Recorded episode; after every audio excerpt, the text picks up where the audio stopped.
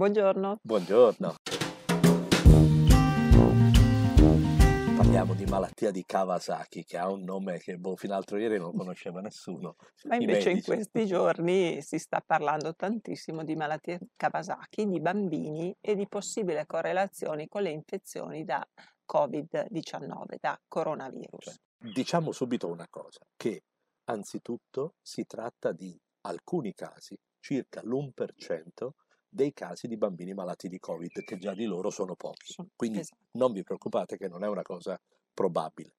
Seconda cosa, interessa più i medici perché sembra essere quasi una complicazione a distanza di qualche settimana dall'infezione e che quindi può chiarire in qualche modo come funziona questa infezione. Però all'atto pratico alle famiglie interessa relativamente. Ma adesso noi vi diamo i criteri perché diciamo Covid o no, cos'è la malattia di Kawasaki? Allora, innanzitutto è una vasculite, cioè cosa vuol dire? È un'infiammazione dei vasi. Mm. Un'infiammazione dei vasi che oltre a poter dare danni più o meno gravi a seconda del vaso che va a infiammare, diciamo così, dà sicuramente sempre la febbre, una febbre alta e una febbre che deve durare almeno da 5 giorni. Ok, primo dato. Quindi se non c'è la febbre o se c'è una febbre che dura un giorno o due, non abbiamo nessuna paura che si tratti della Kawasaki. No, nessun sospetto. Secondo dato, dà delle macchie sulla pelle. Certo, ne dà Certo. almeno di due tipi. Dà un'eruzione al tronco, che può avere l'aspetto del morbillo, l'aspetto della rosolia, l'aspetto La della scarlattina. dell'orticaria. Quindi non è un esantema che si riconosce guardandolo, si riconosce nell'ambito dei segni. Febbre, eruzione al tronco, Edema, cioè gonfiore delle mani, del palmo delle mani e dei piedi. certo. Può esserci anche desquamazione. Dopo, Dopo. eh, quando va via il gonfiore, si possono spellare le dita delle mani anche in maniera abbastanza vistosa.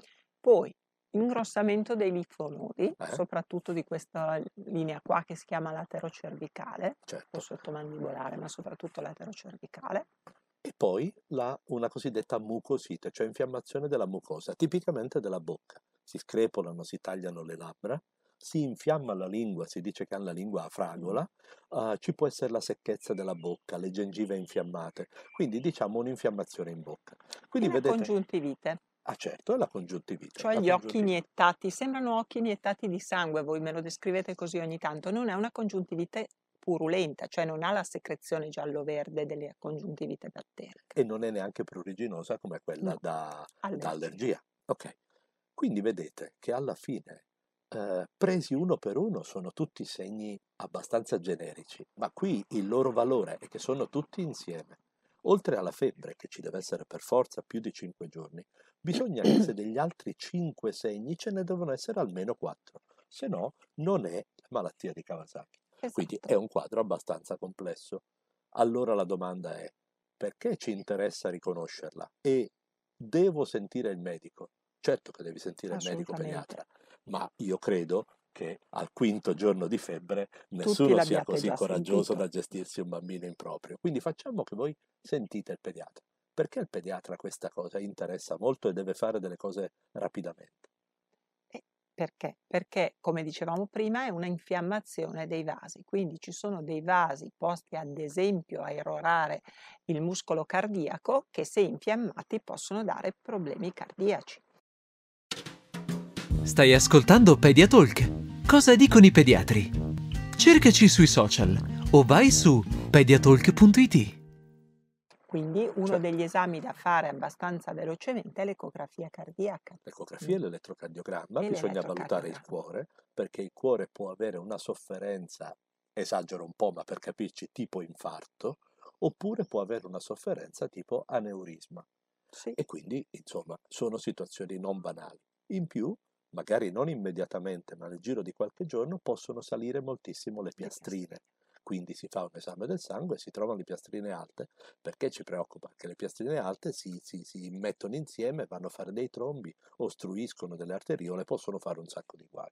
Quindi bisogna trattarla anche con una certa decisione. Esatto, però la malattia di Kawasaki di per sé è una malattia molto ben conosciuta che ha ormai una terapia eh, importante ma precisa che funziona molto bene. Quindi è chiaro che voi dovete sentire il pediatra, il pediatra allerterà magari il medico dell'ospedale, si faranno degli esami. Se viene confermata questa diagnosi non preoccupatevi perché certo il bambino andrà ospedalizzato, ma c'è la terapia col cortisone, con delle immunoglobuline, con dei farmaci antinfiammatori che danno di solito un risultato ottimo. Certo, cioè non la stiamo scoprendo adesso, ok? La malattia di Kawasaki era ben conosciuta quando studiavo pediatria io, quindi quella bella trentina e passa di anni fa.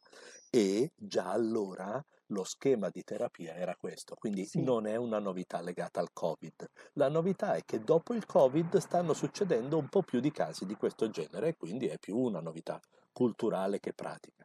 L'ultima cosa che ci rimane da dire è bambini d'accordo, ma che fascia di età hanno i bambini che si ammalano di Kawasaki? Allora, la fascia d'età è di solito tra i 2 e i 5 anni. Mm-hmm. Okay. Invece si sta vedendo che quei rarissimi bambini che hanno queste manifestazioni simili dopo l'infezione da Covid sono un pochino più grandi, certo. tra gli 8 e i 10 anni.